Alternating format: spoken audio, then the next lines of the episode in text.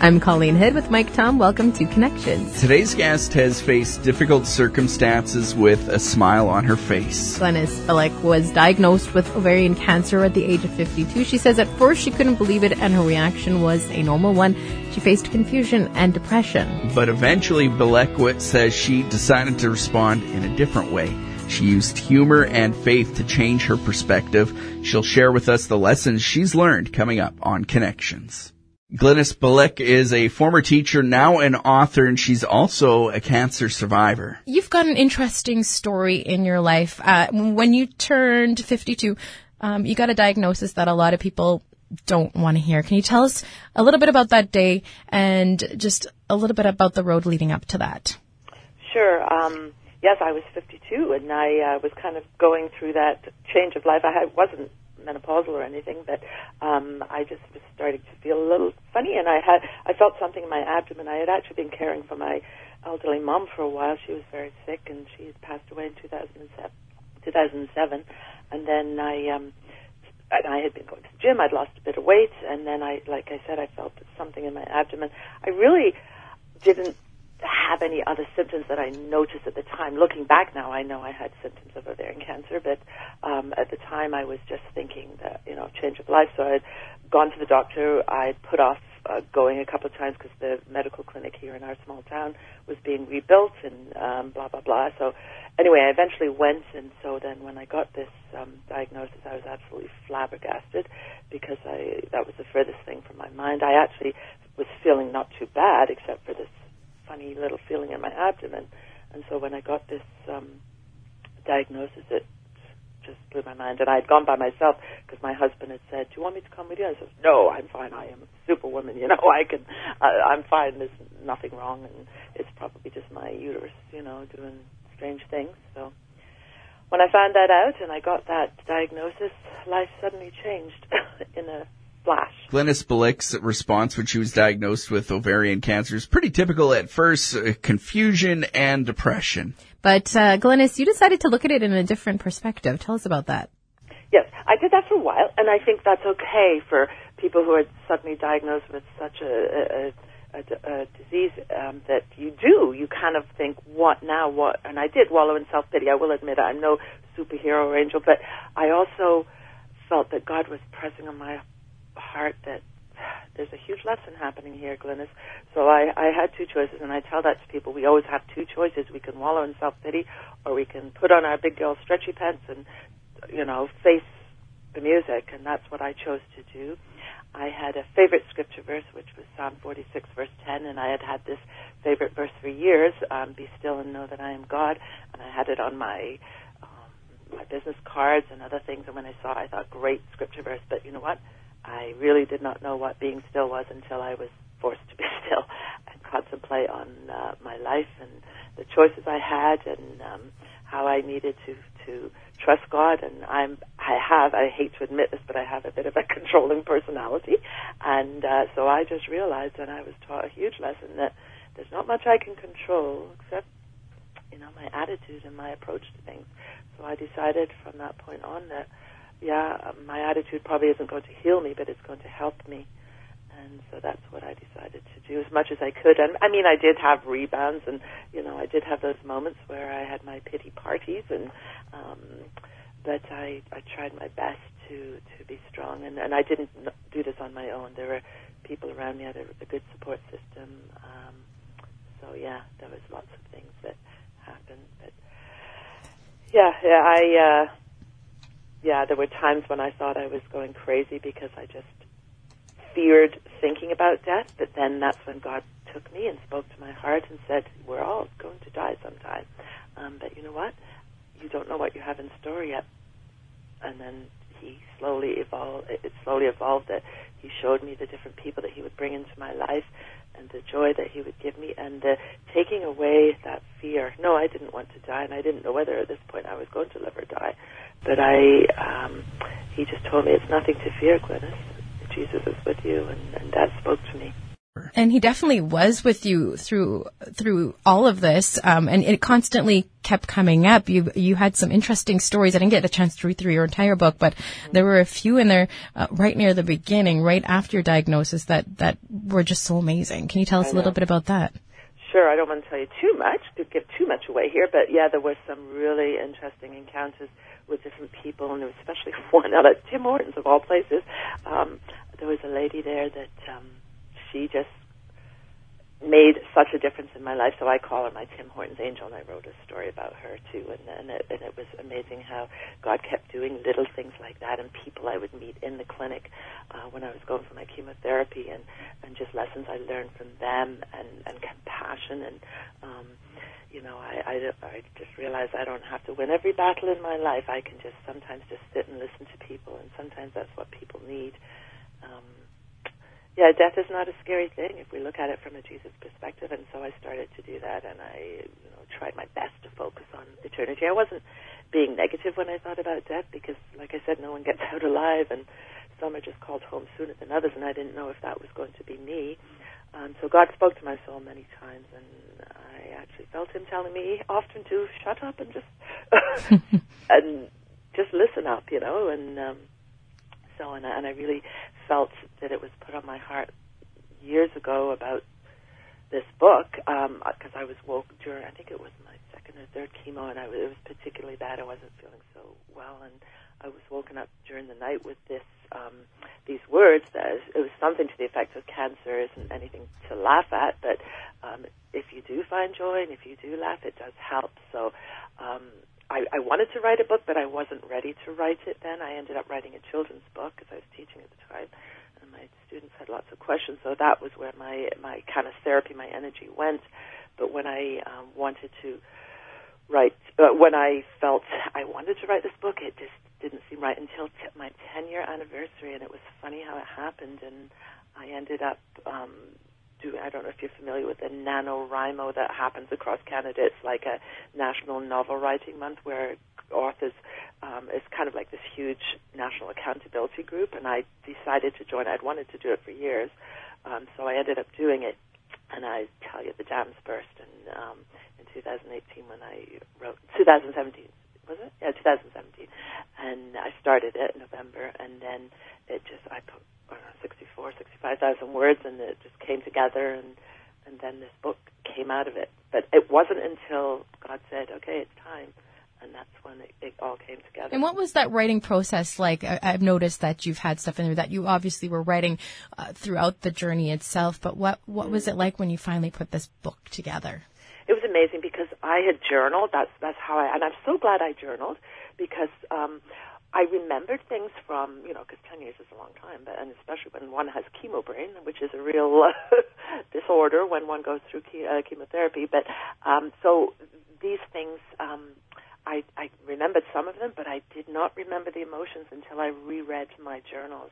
And so, and so I think it's really important when it was good therapy for me. And of course, I'm a writer, so I found out a really good release for me to do that. So when I was able to, 10 years later, put this book together, I referred much to my journals. And in my book, there are many journal entries throughout and um, how I dealt with things and how I approached things and how I made mistakes and so on and so forth. But yeah, journal writing was a really important um, part of that process and, and bringing it together. And um, yeah, and uh, I, I learned lessons. I tell you, um, I, like I said, I have a bit of a controlling personality, so I had, so when people offered to help me, you know, they were wanting to bring me meals or do our gardening or do different things, and I, I kind of liked to do things by myself, and I was like this naughty child having a tantrum inside my head. I could do it myself, you know, but people were wanting to help me. So, and one day God convicted me and said, "Hey, goodness, listen."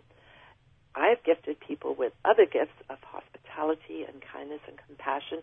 And when you say no to them or refuse or even have an attitude like you have, then you're denying me. And I, oh, talk about busted. And you know, it kind of convicted me that, you know, I have to let people help. So another lesson learned for me. So in the back of my book, I have a whole bunch that I learned because um, it's, it, it is amazing. My, my point was I wasn't going to waste my ca- cancer you know, for all the dreaded, horrible, wretched thing that it is.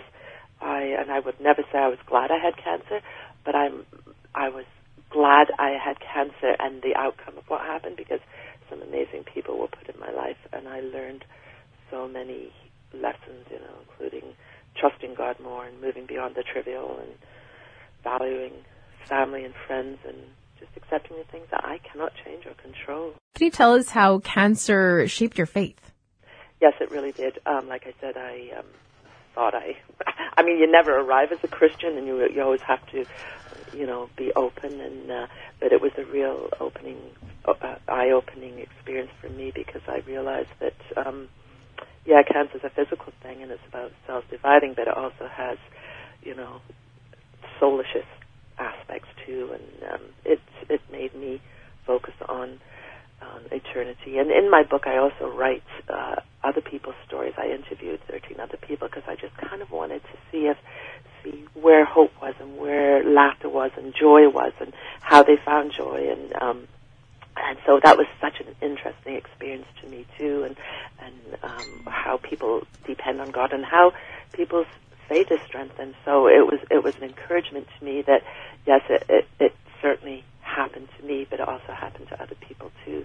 And there were there was even a couple of people who I interviewed who were not believers, uh, but it's funny how they um, talked about rethinking things and, and reevaluating um, spiritual aspects of their life and things like that. And one lady had a has a husband who who was a believer and she wasn't, and how she started listening to him and answering and asking for prayer and things like that. So you know what? God allows these. I don't believe God gave me cancer, but He allowed it to happen for a reason, and for all my other friends too. Glynis, you dedicated the last chapter of your book to someone special. Tell us about this person. She's a writer friend of mine. She was diagnosed with stage four pancreatic cancer, and she um, she died during the process of me writing this book. But she did ask me to uh, write part of her story because she wanted to do that before she died but she, but it it didn't happen. So I promised her I would do as best as I can. So I interviewed her. She lives actually. I live in Ontario, and she lived in New Brunswick. So we were on the phone for over an hour, and I tell you, I was sort of a basket case trying to control my tears, trying to be professional in my interview with her, and you know, just being a friend to her. And um, she was just speaking.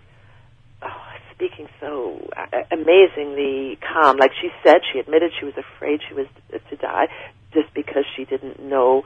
Um, and typically, our human spirit, when we don't know things, that gives us a bit of fear. But she said she wasn't fearful because she knew that um, Jesus had her hand and that she was um, she was going to see Jesus face to face. So she was looking forward to that. And and then she spoke of little miracles, just just small things that happen. And I've mentioned that in the book um, that we don't we take for granted small miracles. We just you know it's kind of like we take for granted our utilities, our water is going to come out of the tap, and our lights are going to go on when we flick a switch, and things like that. It's like that in our, our spiritual life too. We take so much for granted, but when you're close to death, it seems that it, my friend um, spoke about these little things, and she made me sit up and think, and that really sharpened my spiritual walk too.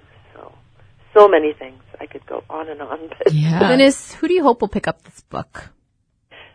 Good question. Um, actually, I wrote it. Um, I guess I initially wrote it to encourage those who are going through cancer or those who are caregivers, because sometimes we forget about the caregiver too, and we need to acknowledge that that that's tough. That's a tough road, especially when you know it's a spouse or somebody really close to you, because you know they want to fix things but they can't. So, um, but definitely to encourage and inspire and to offer offer that hope, whether we live or whether we do go to be with the Lord. So um, so I guess initially cancer patients and then um, uh, th- those who are caring for them. But also in the front of my book, I, I also challenge people to say, hey, if you're not a believer, that's okay. This book is for you too. Um, but just be aware that you know I do talk about my faith, and but you know I try not to preach in my book. And, but it's it's um, you have to talk about the Lord. When at least I did when I was talking about how I coped with cancer. So, and I, and I don't offer any quick fixes or how tos or anything like that. I offer my story and, and it's the reality and, um, and, you know, how I cope and what my attitude is like and, because, um, uh, yeah, I don't want to offer any false hope and, and, but I also find with Jesus there is no false hope, so. If people want to learn more about you or your book, how can they go about doing that? Okay, so there's a few ways. My book is actually available on Amazon or it's available through my website at www. Um, sorry, glynismbelec.com or um, it's hopefully going to be in chapters and some other select bookstores, certainly in some local places around here. Or they can just contact me um, through my email. Um, let me think, which email should I give? Okay, so we can give writer at glynisbelec.com. And then I also have a Facebook page, so people can go on there, look up Angel Hope. That's my, I have a publishing company too. So there's a few different ways. But somebody just wants to directly talk to me, I'm just so happy to talk to anybody who is going on this journey. So one last question for people out there who don't have someone in your in their life that has dealt with cancer, or maybe they do have someone dealing with cancer. What's one thing um, that you would say that most people don't know about that person that is going through that journey? Yes, it's, it's such an emotional roller coaster.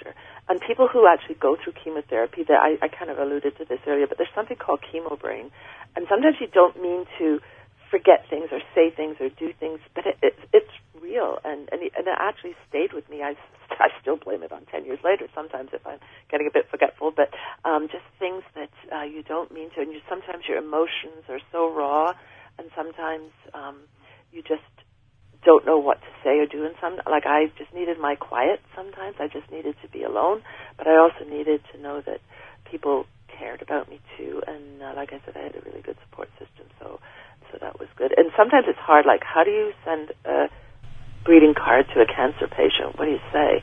But sometimes just a little note thinking of you and uh, things like that are, you know, really appreciated. And because um, it, it is it is kind of scary, you know, um, because you don't know what's going to happen or and, even now 10 years later i mean i have the slightest little lump i have i have lipomas which are small lumps that are benign um, sometimes, but as soon as I find something, it's like, oh my gosh, it's back again. So you're, I think once you've had cancer, that's kind of your your, your little scar. You kind of uh, always think, what if, you know?